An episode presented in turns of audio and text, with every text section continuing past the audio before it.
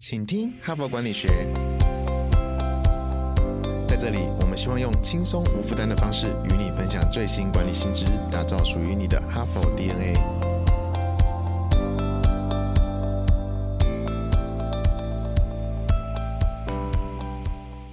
大家好，我是节目代班主持人、哈佛商业评论全球繁体中文版行销总监伊问。这个星期哈帕的主题是绩效管理。不应该是企业的杀手。昨天我们谈到了绩效和个人经历的关系，可能这个员工本来很主动，可是他生活中遇到了一些挑战，导致他的心态越来越消极。这个时候，企业可以提供一些支持性的做法，比如说更弹性的工作地点、时间，或者是对于遭遇变动状况的同仁、新手爸爸妈妈、同事给予多一点的关心，让他在工作的时候有更好的状。态没有后顾之忧的投入。那今天这一集啊，我们要从更宏观的角度直接切入问题的最底层，到底该怎么做才能造就一个高绩效的团队？针对这个议题做研究的管理者非常的多，但不管是来自西北大学、史丹佛大学、哥伦比亚商学院、伦敦商学院等等等，这些研究都有一个共同点，他们都提到了。价值观，坦白说啊，价值观跟绩效的相关联性真的很难从数据上直接看出来。呃，举例来说，如果老板要你报告明年的业绩如何增长百分之二十，然后你跟他说，我们将从价值观的训练来着手达标，可能大部分都会面对一脸疑惑或者是紧皱的眉头。不过有一个数据倒是非常值得您跟团队。跟企业、跟老板分享沟通。根据研究，如果员工和组织的价值观是契合的，团队内部的沟通会更有效，协作会更顺畅，个人对于工作的满意度也会提高哦，进而增加对组织的贡献。这样激励的效果，相当于帮他加薪四十 percent。是不是？这对于企业来说听起来就比较有吸引力了吗？但是应该怎么做呢？别急，别急。本着哈佛商业评论的研究精神，我们还是必须先来谈谈价值观的基本定义。但是伊文一定会分享具体做法。话不多说，让我们开始吧。首先呢，让我们先认识一下什么是价值观。那不要担心，这里不是哲学课，所以我们不会去探讨马丁海德格的存在与时间，或是加达默尔的真理与方法。不过，接下来这句话你可以记一下。价值观就是一个人评价事物的原则，它会决定一个人认为某件事或某样东西、某种行为是好或是坏，重要或不重要，值得追求或放弃。举一个例子来说，大家应该都听过“生命诚可贵，爱情价更高，若为自由故”。两者皆可抛，这是来自十九世纪的匈牙利爱国诗人，他算是投笔从戎哦，参与当时的沙俄战争，不过最后战死了。他年纪只有二十六岁。这句话呢，就可以体现个人的价值观。对他来说，自由比爱情重要，爱情比生命重要。一文再举一个比较轻松的例子，如果我现在提出一个问题，请各位哈帕的听众凭直觉回答：你觉得你是一个贪吃的人吗？你贪吃吗？还是你不贪吃？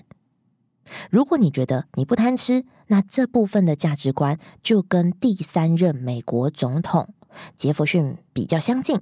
他跟他的孙子说：“做人不要贪吃，那比饥饿和寒冷更有害。”啊，如果你觉得你贪吃这部分的价值观，你就跟一个叫做约翰丹佛的亿万富翁比较相近。他说。节食是一个非常无聊的话题。我喜欢美食，其实贪吃也好，不贪吃也好，这都没有对错。你认为哪一些事物有价值，就会让你变成什么样的人，这就是价值观。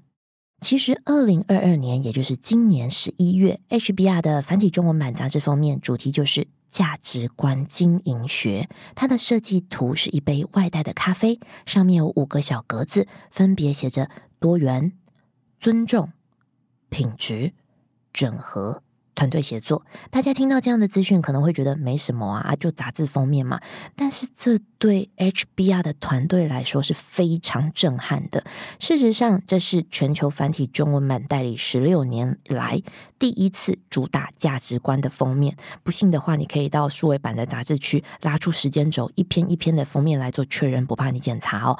谈到价值观，过去这类型的文章都是很小的篇幅或者是零星的内容，散落在文章的。小段落并没有作为专题。那 HBR 特别做了一些功课，其实从一九七零年代开始就已经有管理学者研究如何把价值观导入企业经营。举例来说，有个行为科学家叫做格雷夫斯，他把价值观分成七个等级。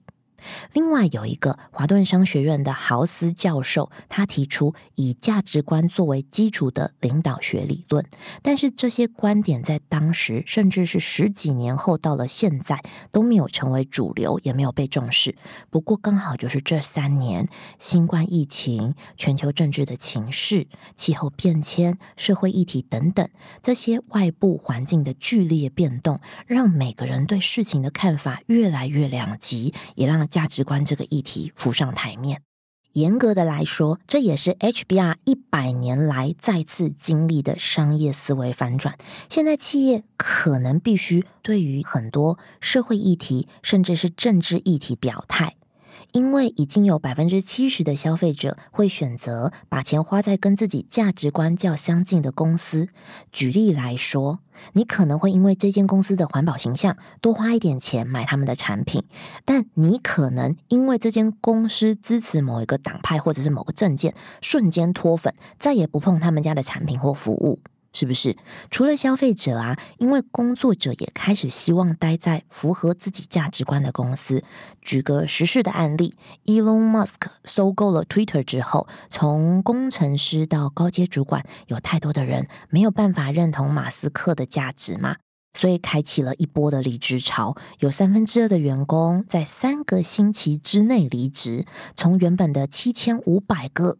剩下两千七百个同仁。那伊文在十月的时候，也才刚飞去波士顿参加 HBR 的年会哦，跟全球其他十四个国家呃一起来定位未来十年的重要议题。那美国的总编辑叫做英阿迪，他也特别提醒我们价值观的重要性，尤其是企业的领导人更应该痛定思痛，好好的反省，因为 CEO 的一言一行都反映了企业的价值观。所以，高阶的主管跟所有的主管跟所有一线的战将，您站出去也代表了公司的企业形象跟企业价值观。谈到这边，一个小小的题外话哦，各位哈帕的听众，十一月这一期的封面是具有划时代意义的哦。虽然咱们读者有七成都已经是数位版的订阅制读者了嘛，可是如果你问我，二零二二年一定要收藏一本《哈佛商业评论》的资本杂志，我个人会最推荐这一期。真的不夜配，个人推荐收藏。那回来哦，虽然价值观在商业的世界不属于显学，但是在过去十几年来，确实也有一些应用的层面。很多企业会设定自己的价值观和信念，来去建构整体的企业文化。坦白来说。如果在企业文化有层级，很多企业的价值观陈述就是写好看的。不过，也真的有很多企业努力的想要让这些抽象的价值观变成具体的行为。举例来说，美国有一间连锁超市叫做味格门，你可能没有听过，但是它是一间百年的家族企业，年营业额超过六十亿美金，而且。魏格门的品牌声誉在二零二二年是排全美前五名，比 Costco 的地位还要高哦。因为 Costco 好事多是前三十名，所以魏格门的价值观是。热爱饮食，他们提供员工折扣，鼓励员工多多采购公司的食物，还培训员工成为食品宣传大使。其实他们自己的 CEO 也蛮身体力行的哦。你可以常常在周末看到执行长推着购物车，一边采购一边跟员工或者是跟顾客、消费者聊天。这也是魏格门超市客户忠诚度很高的原因之一。所以回过头来，今天谈价值观是应用在绩效管理，它是从企业。文化荡到个人生产力跟工作投入度。简单来说，一间企业还是必须先界定自己的价值观，然后这个价值观会成为组织策略的基础。管理者要想方法让员工的价值观和组织的价值观协调一致，这个过程就叫做价值认同。前面铺陈了这么多，接下来终于要进入具体的方法了，请不要嫌 HBR 太啰嗦。如果我前面分享的观点你认同也理解，执行就相对简单了。整个价值协同的流程有五个步骤，今天我会一次讲完，不让你去文本看哦。重点是一定要按。按照顺序来喽。第一个步骤，确认组织成员的个人价值观。OK，第二个步骤，从目前的组织策略中确认关键的优先事项。这个步骤是必须要从上到下来去做确认的哦。第三个步骤。挑选一些价值观，既符合策略需求，又可以引发个人共鸣。特别注意，HBR 刚刚讲的是一些，意思是不要只挑一个。为什么呢？当你挑出来之后呢，可以先帮这些价值观拟个草稿，类似哎美国的独立宣言哦。企业可以有自己的价值观宣言。这个步骤主要的目的很类似创意发想，尽可能的透过集体的智慧，产出更多的价值。宣言草稿，而且一定要具体的条列下来。那进入第四步骤，评估价值观选项。这个步骤呢，需要广纳各方的意见，最好让组织的每个人都能够有发声的机会，甚至是只要对组织有贡献的人都应该邀他们一起来参与。周边人、相关人，甚至是写作厂商或者是客户。举一个例子哦，纽约的古根汉美术馆，他们在第三步骤列出五十条价值宣言的草稿，然后呢，从中挑选出二十五条让大家评估参与。评估的人除了美术馆的正职员工，还有约聘人员，甚至是艺术家，还有董事会成员。经过以上的四个流程，就可以筛选出最受组织成员欢迎的价值宣言。接下来就要走到最后一步喽，编辑这些价值宣言，敲定最终的组织价值观。还记得吗？在第三个步骤产出的过程当中，这些价值宣言是草稿。那既然是草稿，就会有需要调整的空间。换刚刚说的美术馆来举例好了，纽约现代美术馆在二零一九年开始规划价值协同流程呢，进到最后一个步骤，发现最受欢迎的价值宣言是激进，让艺术根植于学习的集体行动中。但是，把激进当做组织的价值观，真的好吗？所以最后他们调整了写法，他们写成激进、挑战规范、勇于提问、更新思维。保留了员工对于激进这一个价值观的认同，但也尊重其他价值观比较保守的人，因为勇于提问和更新思维，这怎么看都是一个很好的行为。所以，以上所谈的内容啊，是来自哈佛的一篇文章，标题叫做《你公司真正支持的价值观是什么》。这篇文章同时也是今年十一月杂志的焦点企划，一文在此诚心诚意、热情推荐给大家。最后的最后，期待各位将价值观落地，成为有共识、可以实际执行的行动力项目和方案，更可以量化和评估阶段的达标，这是非常重要的一步哦。这部分请到 HBR 数位版阅读原文，有更详细的案例说明。那我们回顾这个星期所谈的绩效管理，前两集啊是属于被动的修正，从考核系统跟绩效指标设计来做切入。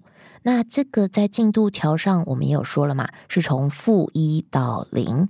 昨天第三集呀，正式开始进化绩效思维，从零到一，为员工排除前进的障碍。今天这一集就是从一直接飙到十，直接从问题的根源深入员工的潜意识，探寻他们重视的价值观，等于直接点燃了一把工作热情的火。哇！